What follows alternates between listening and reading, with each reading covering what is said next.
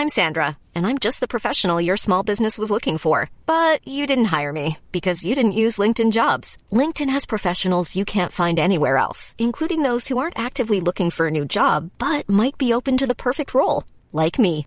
In a given month, over 70% of LinkedIn users don't visit other leading job sites. So if you're not looking on LinkedIn, you'll miss out on great candidates like Sandra. Start hiring professionals like a professional. Post your free job on linkedin.com/people today.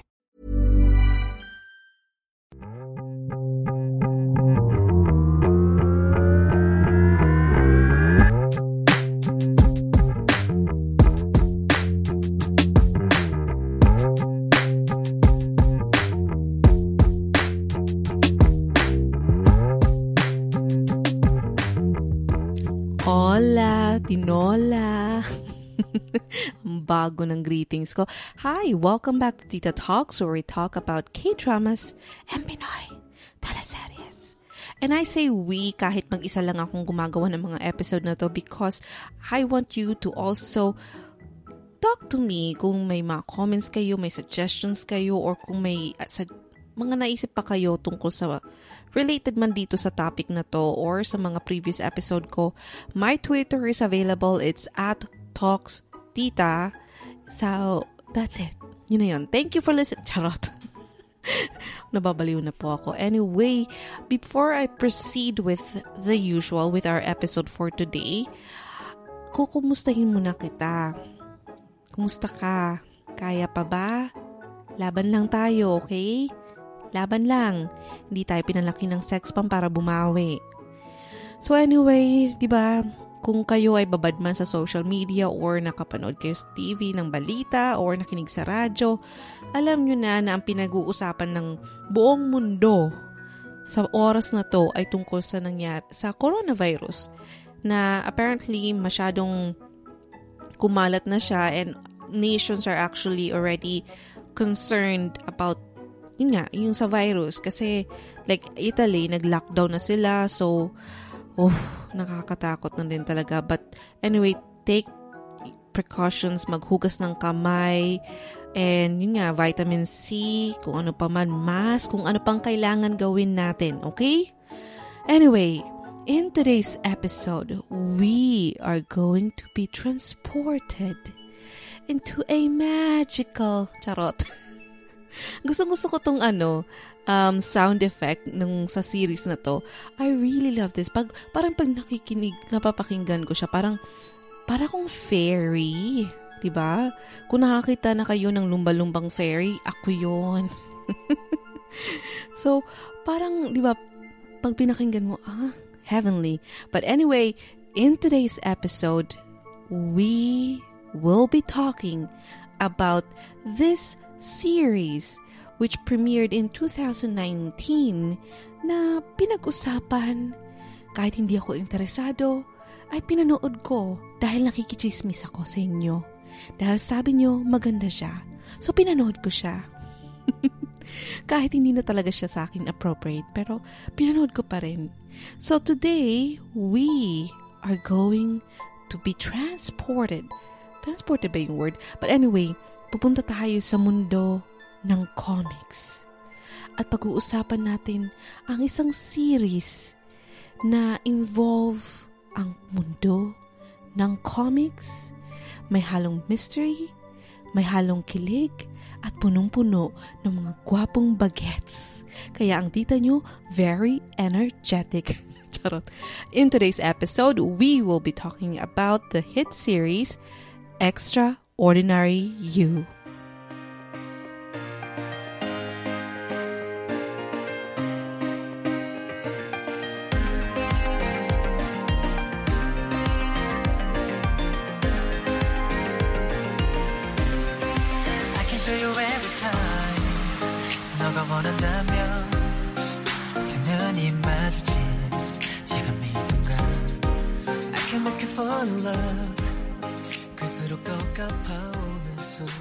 O, oh, tama na. Baka mapagalitan na ako ng Spotify.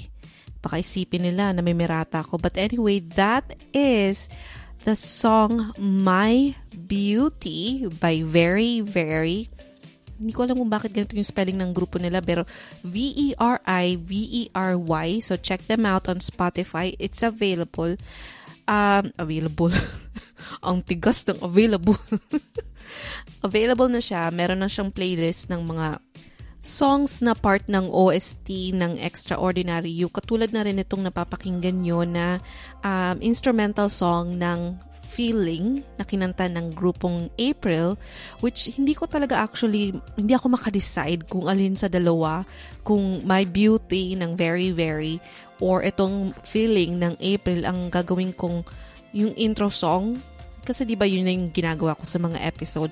Kasi for me pareho silang naging flag song. Kumbaga parang pag napakinggan mo siya maaalala at maalala mo ang series na to. And yun, normally pag nanonood ako ng mga series, meron talagang isang song na parang pag napakinggan ko, yun talaga yun. Yun yung parang naging flag niya na parang siya yung nagre-represent sa series na yun. And ito, hindi, ito yung mga rare occasions na talagang ang magaganda yung mga songs niya. So, hindi ko alam kung alin dun sa dalawa kasi pareho silang talagang nababad ka. Kung ikaw ay viewer, or napanood mo na yung series, talagang ito yung dalawang songs na palaging pinapatugtog sa mga episode kaya talagang tumatak sa'yo na pag napakinggan mo na sa extraordinary you siya. So anyway, kung kayo ay napanood, nakapanood na ng series or nabasa nyo na yung synopsis man lang niya, malamang iniisip nyo, bakit ang isang tita ay nanonood ng series na to? dahil ang inyong tita ay isang malaking chismosa. Kasi nga, nung nagsisimula pa lang to, nung parang nag first script reading, yung alam mo namin mga balita tungkol sa mga pagtanggap sa role and confirmation na ito yung mga gagampan, gagampanan nilang role and blah blah blah. So, syempre, ako naman, parang naintriga din ako nung una kasi 'di ba yung girl, alam ko na at that time na yung girl is yung bidang hindi naman siya bida, pero isa sa mga kasama dun sa hit series na Sky Castle. So, ito yung parang follow-up project niya. So, medyo anticipated siya na parang inaabangan ng mga tao kung ano yung magiging role niya. Kasi nga, maganda yung performance ni ate mo girl doon sa Sky Castle. So ako naman dahil nga dakilang chismosa, di syempre pinasa ko yung news and all. Tapos na pina, minention doon ko ano yung parang parang magiging plot niya. So ako, Ah, sabi ko, uh, Pampagets, high school series. So, medyo nag-alanganin ako kasi nga naman, 'di ba, parang yung series parang sa mga batang kakamens pa lang, eh ako malapit na ako mag-menopause. So, so hindi na siya medyo age appropriate. Pero napaisip din ako eh. Sabi ko, dapat pag nanonood tayo ng series or movies, dapat hindi dapat nalilimit yun sa parang pang millennials lang or parang pang mga thunders lang. Dapat may universal appeal ang mga series or movies kasi kung halimbawa man katulad nito, ito man ay series tungkol sa mga nasa high school, dapat magsuspark pa rin siya ng parang i, i parang mag yan na naman mag-English na naman ako maaalala ng mga tito at mga tita yung mga panahon na sila ay nasa edad na ganoon. So parang yun yung iniisip ko na baka naman merong ganito yung series na to. So lalo na nung pinagchichismisan nyo na na parang maganda itong series na to, bla bla bla. And may mayan na may mga post sa Instagram ng mga behind the scenes. Sabi, syempre, eh, di chismosa, di nakichismis ako. So, ayun, medyo tumaas na yung ranking niya sa mga priorities ko. At ito na nga, pinanood ko na siya. So anyway, doon muna tayo sa mga statistics dahil magmumuka naman tayong mga matatalinong tao. dahil pag-uusapan natin yung mga details niya na kunwari eh, may kakapupulutan kayong information kahit available naman siya sa Wikipedia. So anyway, the series is also known as Jul- July Found by Chance or Suddenly One Day. It's a webtoon and it was um, it was made into a series and aired October 2 to November 21, 2019. Um, it was an NBC TV series from Wednesday to Thursday. And the series stars Kim Ye-yeon, which is yung sa Sky Castle, Rowoon, Rowoon, hindi ko alam kung paano magbigas na ito, but basta yung sa SF9 And then Lee Jae-wook, Lee Na-yeon, which is yung sa uh, grupong April, itong song na to. And, and then, sino pa ba? Jong Gun-jo, Kim Yong-dae, sino pa? Lee Tae-ri. Ayun. Ang dami. Ang daming mga medyo marami siyang name na minention sa mga uh, sa starring kasi talaga namang halos yung series hindi naman talaga naka-focus lang dun sa dalawang tao na bilang lalaki bilang babae. Medyo marami siyang mga characters dito na medyo halos equal din yung parang importance nila. But anyway, ang pinakabida syempre si Kim Hye-yeon and si Rowoon. And then yung kanilang third party third party. Si Lee Jae-wook. Yun. Anyway, so the series, um, it's 32 episodes but, you know, again, technically it's 16. Hinati-hati na lang nila. Yun yung bago nilang trend ngayon. And, yun nga, much, it was so talked about. Talked about. Basta pinag-usapan siya, pinag-chismisan siya ng mga tao. And, the series averaged at 3.2 ah. 3.2 kahit na hindi pa ganun ka-popular yung mga um, bidang mga, yung mga bida. Halos puro bagets yung bida eh. Puro mga baguhan. And they won several awards at the 2019 ito na naman tong award na to Grimae Grimae bahala kayo kung anong ano yan and then sa MBC Drama Awards of course So, syempre, dahil nga pinag-usapan, at dito ng inyong tita para makichika. So, ang series na to, okay ha, ikikwento ko na sa inyo kung anong pagkakaintindi ko. Bahala kayo kung maintindihan nyo yung series or lalo kayong maguguluhan. Pero ito kasi, ang extraordinary you, ang bida dito si, yun nga, si Yehyun, si Kim Yehyun, siya si Yun Dan-o. And then yung partner niya dito, si Rowoon, also known as number 913 and or Haru, si Haruya, whatever. And then yung third party nila si Lee Jae-wook na si Baekhyun.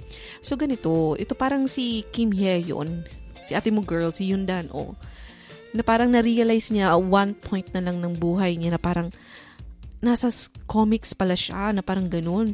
Na parang hindi pala totoong tao siya or whatever. So, hindi ko, doon pa lang medyo nakaka-intriga na kung ano yung premise niya, di ba? Kung ano yung takbo ng story. Kasi kakaiba siya, honestly. Kakaiba tong series na to. Parang, wala akong, hindi ko naman masabing malapit siya sa um, W ni na uh, Lee Jong-suk ba yun? Kalimutan ko. But anyway, kasi comics-comics din, di ba? So, parang halos parehong ganun na parang magkaroon siya ng realization na hindi pala siya totoong tao, kundi namubuhay siya sa isang comics. And nung una, akala niya siya ang bida sa series na yon or sa comics na yon. And eventually, na-realize niya na hindi pala siya yung bida, kundi isa siyang extra na parang yung extra na yon ang role niya sa series, sa comics, or sa uh, webtoon, eh, parang siya ay isang hopeless, rom- hope din naman hopeless romantic, pero parang may one-sided love siya doon kay Baekhyun na meron din siyang sakit sa puso and dahil doon sa pagiging sakitin niya, parang hindi siya bet ni Baekhyun. Anyway, parang ganun. And then, parang eventually parang gusto niyang baguhin kung ano yung sinulat ng writer sa kanya. And then nakilala niya tong si Haruya. And then naglandian sila. And then merong mga change of ano nangyayari. May amnesia na nangyayari. Basta medyo talagang nakakahilo siya honestly. Eto ha sasabihin ko na sa inyo kung kayo ay naghahanap ng series na gusto niyo lang kiligin makakakita ng mga gwapong bagets 'di ba? Or mga magagandang ano, yung parang relaxing lang na gusto niyo lang eh mag manood ng series na kikiligin kayo na matatawa kayo ng konti na parang ganun. Eto, pwede nyo tong panoorin, pero asahan nyo na mahihilo kayo. So, kung naghahanap kayo ng easy to watch na series, hindi ito hindi ito. Pero kung gusto nyo lang ay kilig din, pero okay sa inyo na medyo focus kayo ng sa story, pwede. Pwede to. Okay? Kasi talagang magmula ng episode 1 hanggang sa mga ano ba? Ano ba? An, nagsimula akong mahilo mga episode 1 hanggang episode 5 or 6, parang ganun. Yung hilo ko talagang ang tindi. Nanonood ako ng episode, nagpapahid ako ng efficacent oil, ng kating ko, ng white. Etos lang. Pero nakakahilo talaga siya kasi hindi ko masyado na-gets kung ano yung parang difference ng hindi, in a sense siguro na hindi ko siya na-gets dahil yung cinematography na ginawa, hindi maganda nung first few episodes. But eventually, after the six ata episode na yun, medyo nagbago na siya. So, feeling ko, nakinig na si director, si direct sa mga opinion ng mga tao. For sure, hindi lang ako ang nahilo kasi sa series na to, may dalawang mundo. Yung mundo, yung sabi nilang stage and shadow. Pag nasa stage, ito yung mga lumalabas sa comics. So, wala silang say sa mga sasabihin nila, sa gagawin nila, kung saan sila mapupunta, kung pagising nila nasa hospital na sila or somewhere sa mall or something like that. So, wala silang say. So, lahat yon kumbaga, sinulat ng director. So, as actors or as part of the series or the webtoon, wala silang choice kung di gawin ko naman yung ididikta ng writer. And then, pag nasa shadow naman sila, they are of, you know, free. They, they can do whatever they want. They can say whatever they want to say. Kaya lang, ng mga first 1 to 6 episode, yung cinematography ng uh, ano to, ng shadow at saka ng stage, halos pareho. So, parang yung medyo stronger lang yung kulay And ano ba? Yeah, medyo stronger lang yung kulay ng mga scenes pag nasa um, stage. Tapos yung shadow parang pinalighten mo lang. So kumbaga, tinaasan lang nila yung exposure. Pag sa picture, di ba? Parang tinaasan mo lang yung exposure, uh, tinaasan mo lang yung contrast pag nasa stage sila. Pero pag nasa shadow, yung parang walang filter, walang mga changes, yun yun. So parang ako, pag every time na nangyayari, parang pag may, may naririnig sila parang nag-snap na parang yung sound effect na ganun, na nasa stage na sila, nahihilo ako. So, iniisip ko, stage ba to or shadow? So, pag nanonood ako, talagang nakafocus. Kaya nga, minsan, pag nagre-ring yung cellphone ko, wala akong pakialam kasi nakafocus ako. ba diba? Kahit nangangkatin na yung likod ko, hindi ko pwedeng kamutin kasi baka pagkamot ko, mapalingon ako, hindi ko na maintindihan. So, ganun siyang level ng kapag kahilo as in. Pero, eventually, after, yun nga, after the sixth episode ata yun, hindi ko na masyado napansin. Pero parang nagbago na rin siya. Medyo nagbago na. Medyo, pag nasa stage sila, medyo bluish yung hue na ginagamit nung sa cinematography. And then, pag nasa, ano naman sila, pag nasa shadow, medyo peach. Hindi naman siya peach, pero parang brown, mga ganun. Almost like sepia, pero hindi sepia. Para kung si Mocha. Malamig pero hindi malamig ah. Pero parang tanga. But anyway, yun nga. So parang medyo may difference na. Kaya lang, kahit na may difference, medyo nakakahilo din talaga. And then meron na siyang inad na parang editing or yeah, editing na parang para ma-express nung pag nasa stage sila, para ma-express nila yung parang nasa isip nila kung yung totoong nasa isip nila.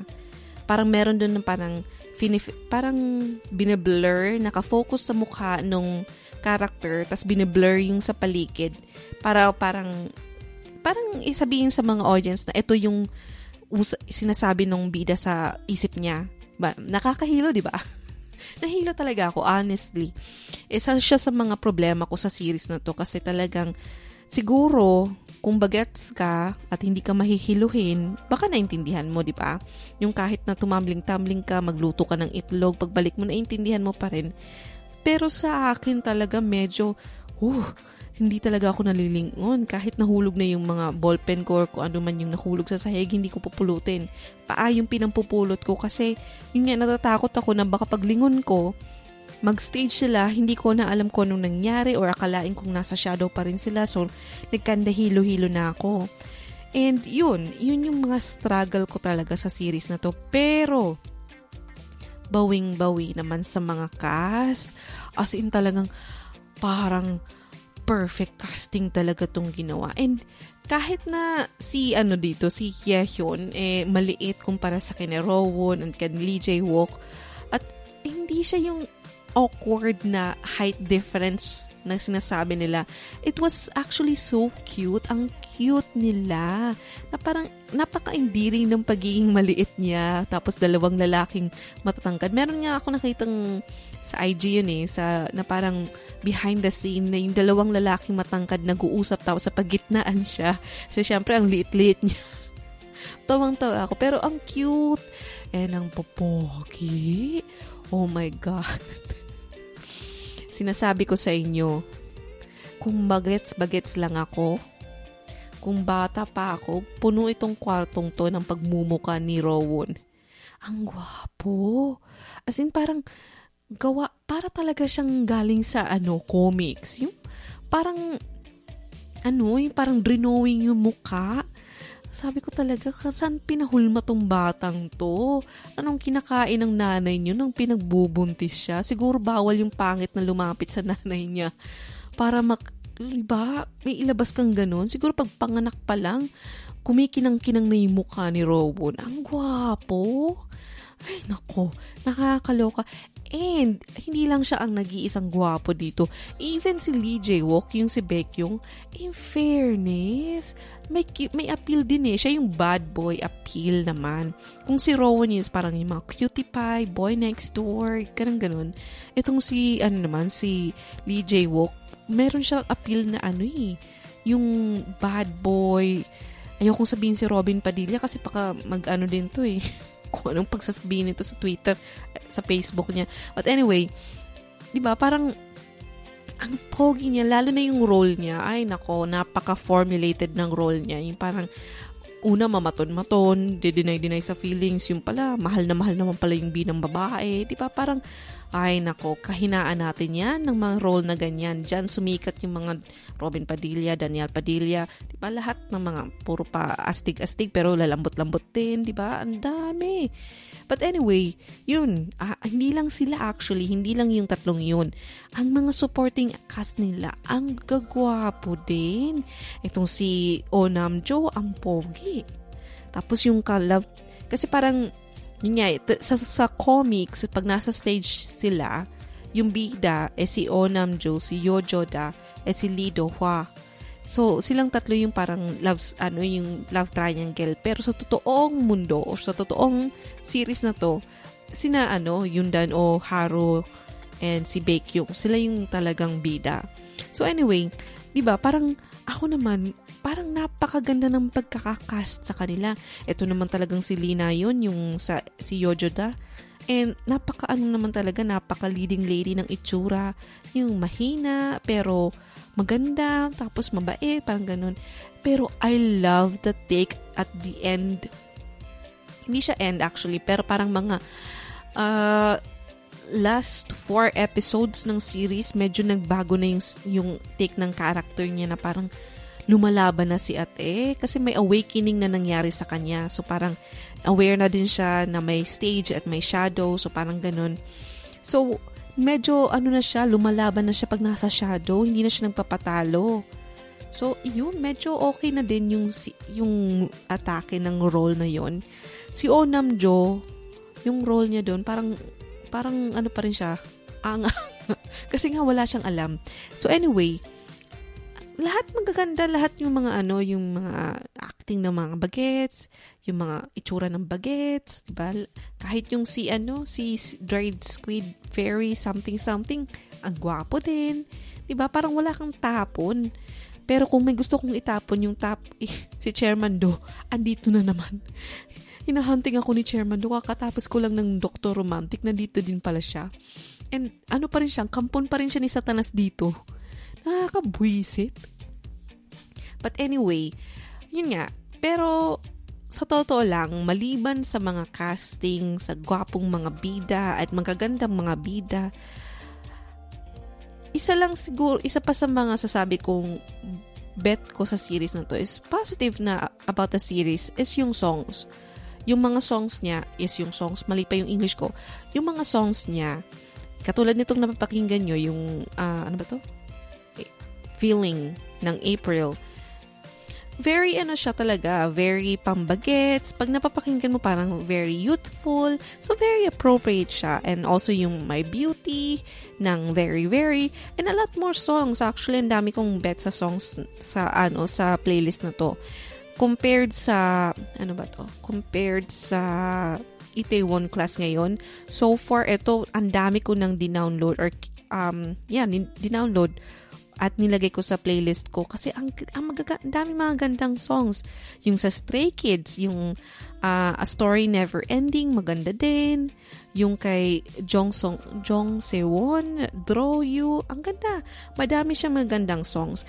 Kaya lang, yun nga lang, doon na nag end yung positive things about this series for me. Kasi, honestly, kung ako ang papagrade nyo sa series na to, medyo 6 or 7 siya. Mga 6.33, parang ganun. yung grade niya.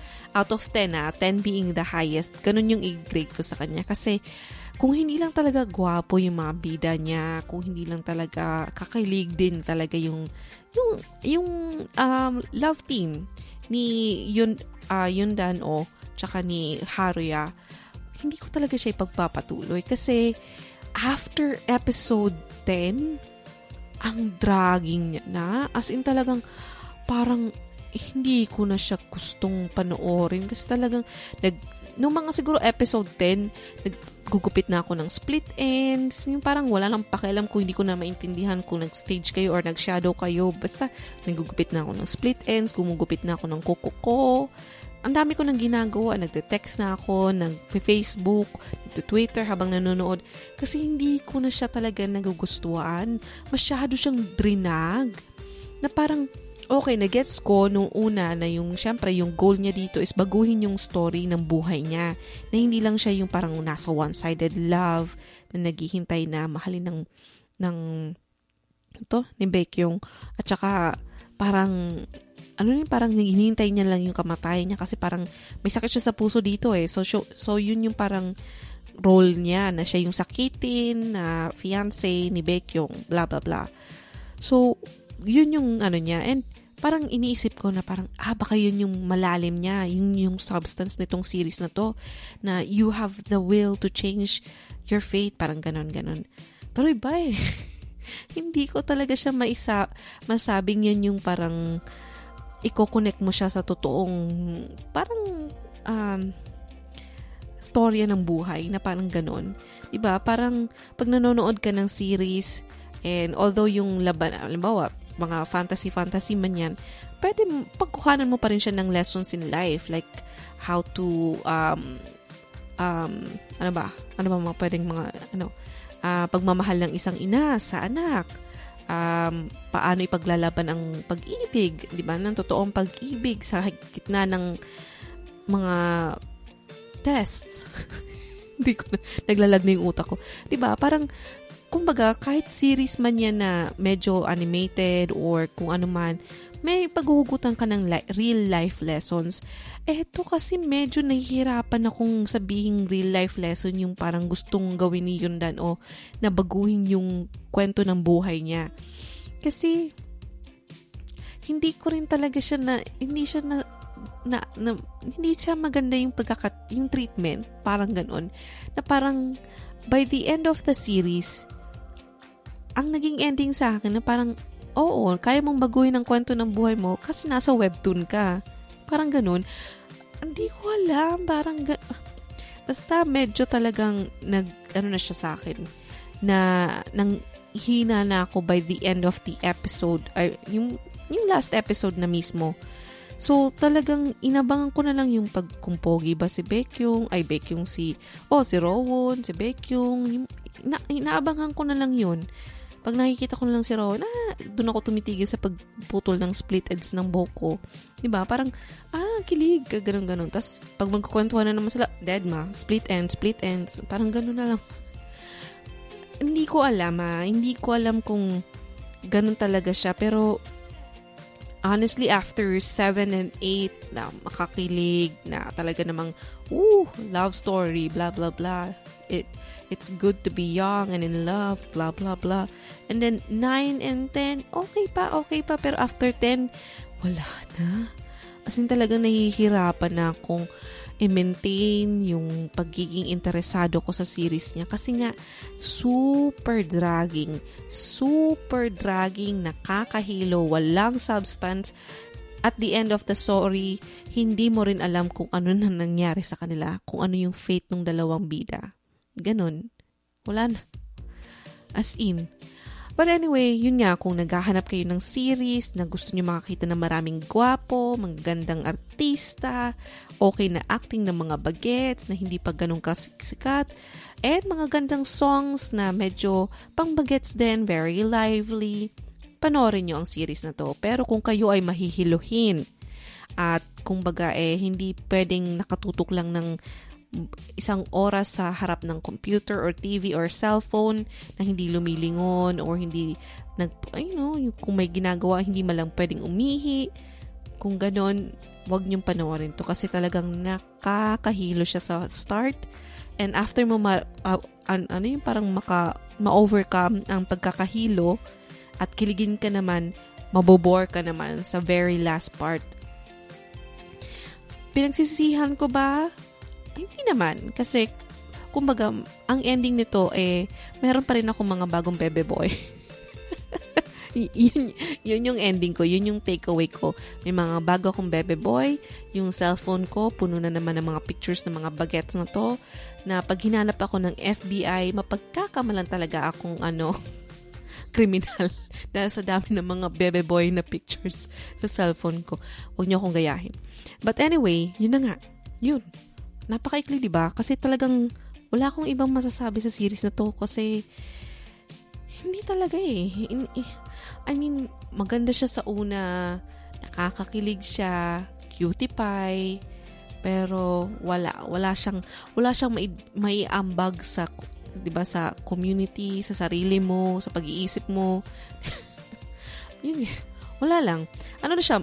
Tawag ko sa mga series na to, lollipop Matamis lang siya pero walang laman. As in talagang pagkatapos nun, matamis lang. Yun lang. W- walang, walang, walang something. Plain lollipop. So anyway, that's it. Tatapusin ko na to at wala na akong gusto pang sabihin dahil wala naman akong talagang sasabihin na sa series na to dahil napaka-boring ng ending niya. Pero cute yung mga bida. Anyway, If you have any questions, suggestions, comments, re- valiant reactions, kung sa tingin nyo ay wala akong kwenta dahil sinabi ko, sinabi kong napaka-boring ng series na to, bahala kayo sa buhay nyo, i-tweet nyo ako. My Twitter is at TalksTita. And ano pa ba? Wala na. That's it. Good night, kids. I love you, Bruno Mars.